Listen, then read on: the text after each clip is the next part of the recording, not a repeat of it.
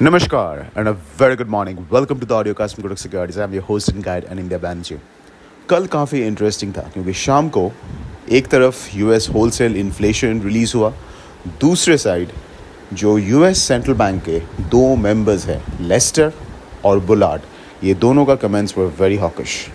and उसके बाद market started to price in that actually the Fed will definitely go about five percent the question is 5.25 point two five वहाँ पर end होगा या more that's a different thing but Fed will definitely go above five and keep the raise there for a longer period of time क्योंकि inflation जो wholesale inflation था that ticked higher much more than expected U S में. तो dollar index में हल्का सा एक rally दिख रहा है। हल्का सा मतलब it's on the euro dollar अगर देखे तो करीब fifty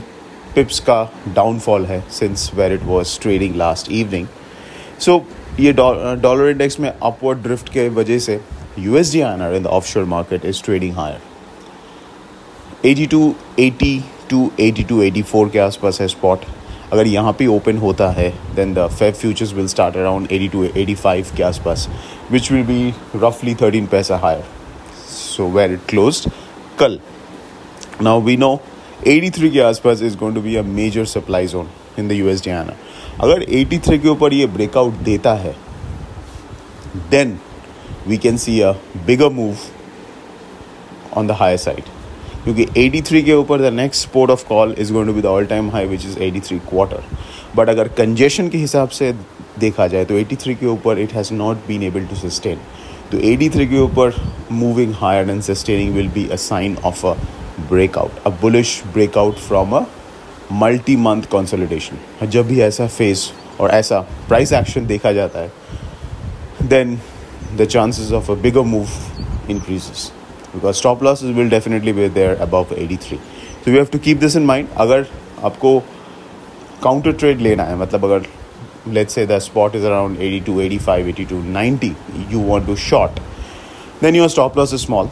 Let's say you have a stop loss around 83 10 on the spot basis अगर 83 10 के ऊपर स्पॉट सस्टेन हो रहा है which is just below the all time highs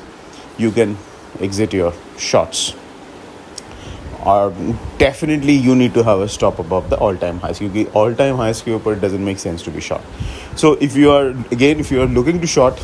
वो फ्यूचर्स के थ्रू ही हो, या पुट स्प्रेड या पुट लॉन्ग के थ्रू ही हो, या कॉल शॉर्ट के थ्रू ही हो. Generally I would avoid shorting a call for the simple reason to